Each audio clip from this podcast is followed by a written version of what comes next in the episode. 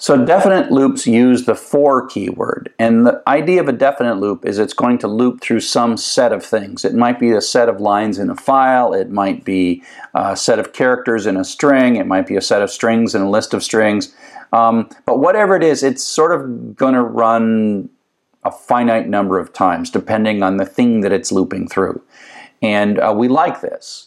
And it uh, it's an easier way to construct it, and we actually don't have to deal with the iteration variable. The for loop includes a mechanism to construct the iteration variable for us. So it's definite loops iterate through the members of a set.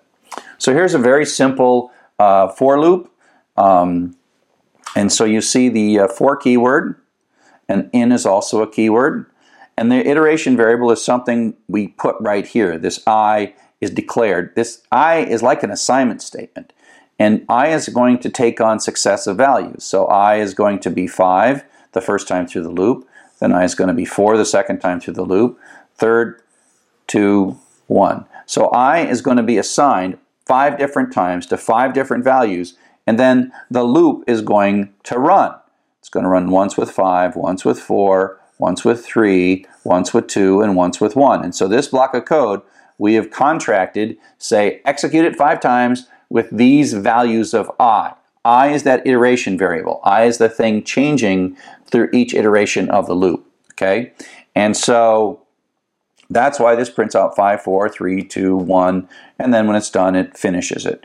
So this is a much more direct syntax for looping five times and setting an iteration variable. You kind of all uh, combine it into this one thing, right? All into one thing. So it's, it's quite nice.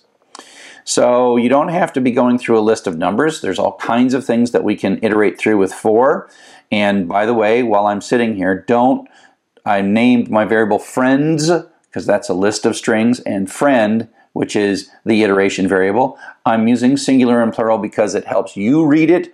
Python doesn't understand singular and plural. So just because you say friends doesn't mean Python knows it's a list. Python does know it's a list, but it doesn't know by the name of the variable I've chosen. That's your basic mnemonic variable warning. These are cool variable names, but I don't want you to get be confused by them. So you can loop through a variable, so we're going to take this list of three strings and stick it in friends, and so friend is going to iterate through that. So the first time through, friend is going to be Joseph. Second time through, it's going to be Glenn. Third time through, it's going to be Sally. And so that just says run this loop, run this code, the indented code, three times each time the variable friend takes on a successive version of uh, a successive uh, value that's in the friends array. So it says happy birthday Joseph, Glenn, Sally, and then we come out of the loop and we print done. So if we try to draw a picture of what this is really doing, um, the for loop is actually doing a whole bunch of stuff that we would have to do with maybe separate statements in the while loop. Um, first, it decides how many times to run the loop, so it's answering the done question, which way do we go? And it is also then moving i ahead. It's managing the iteration variable. If you go back to uh, the, it's initializing it too. If you go back to the while loop, we had n equals 0, while n greater than 0, n equals n minus 1.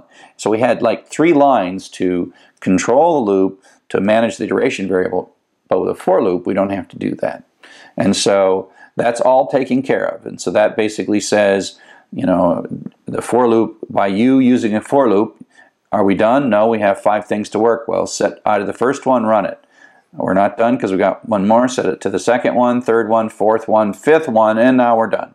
And that is all handled in a single line of code uh, that includes the iteration variable and the set of things through which we are going to iterate through. I really like the word in. Um, it is mathematically, it, I mean, it reminds me of uh, the set theory where you say this is a member of this set or the for each. Uh, math isn't important here, but if you do know math, the vertical bar means such that, right, is a member of this set, and those that kind of stuff, member of this set. Um, I'll erase the math stuff so we don't over math. But it's like for each of the values in the set 54321, run this loop setting the iteration variable i to the members of that set. So in reminds me, for those of us who are math oriented, in reminds me of a really nice concept in mathematics. Okay? Now, you could think of this as sort of this looping structure where the for loop, and this is pretty much how it actually runs inside the computer, right? Where it, it initializes it, i, it runs this, runs this thing five times, and then executes. That's one way to think about it. But you could also think about it in a about it in a somewhat more abstract way, and think of it as all we're really doing is we have a contract with Python that says I we're supposed to run this code five times, and I is supposed to be five, four, three, two, and one. So you could imagine this might be what's going on. The for loop sets i to 5, runs our code. The for loop sets i to 4, runs our code. The for loop sets i to 3, runs our code. The for loop sets i to 2, runs our code. For loop sets i to 1, and runs our code.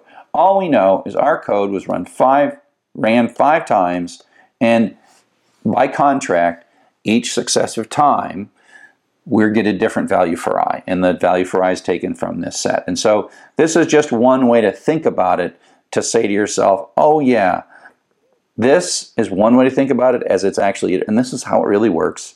But this is also kind of logically the contract that Python is making for us.